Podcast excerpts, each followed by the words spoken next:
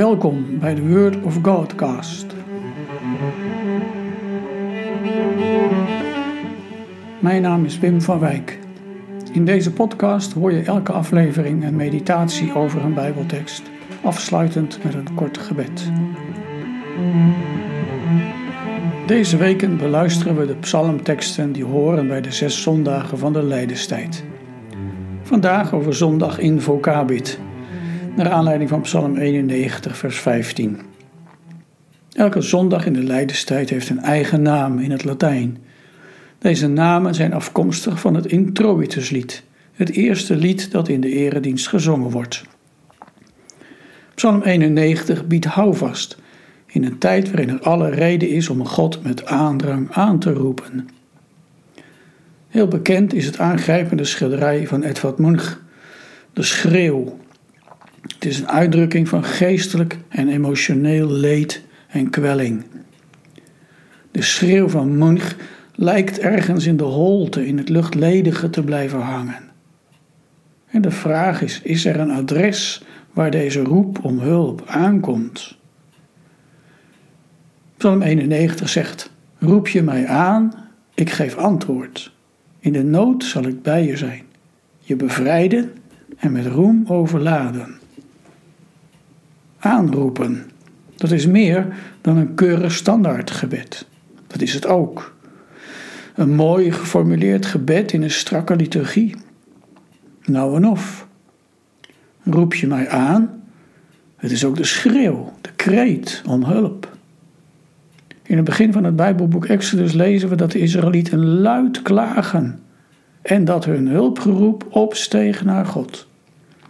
God hoorde hun jammerkreten en dacht aan zijn verbond. Hij zag hoe de Israëlieten leden en trok zich hun lot aan. Een schreeuw, een roep om hulp, komt hij in de hemel terecht? En reageert de Heer daarop? Of blijft de hemel potdicht? We lezen hier de belofte, als je mij aanroept, zal ik je antwoord geven. En midden in de nood ben ik bij je.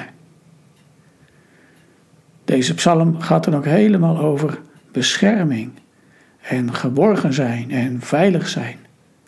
Allerlei beelden worden gebruikt om dat te tekenen en te onderstrepen. Hij, de Heer, is een schaduw.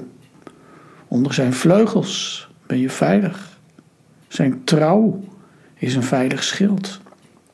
Want er zijn zoveel bedreigingen, ziekte en verderf en de plaag van de pest.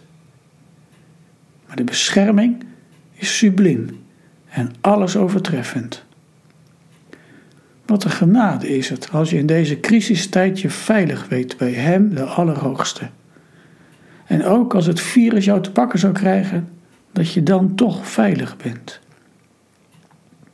Maar er is meer. Deze psalm is ook een psalm van de lijdende Christus. In Hem krijgt deze psalm nog meer diepgang. Ik denk dat Psalm 91 hem op het lijf geschreven heeft gestaan.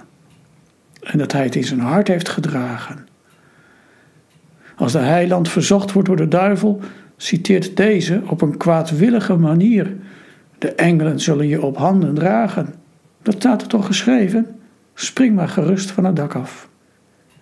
Het houvast van deze psalm wordt ondermijnd. Met, het staat er toch? Ja, maar je hoeft dat niet uit te proberen. Ga je dat toch doen, dan sla je de plank mis.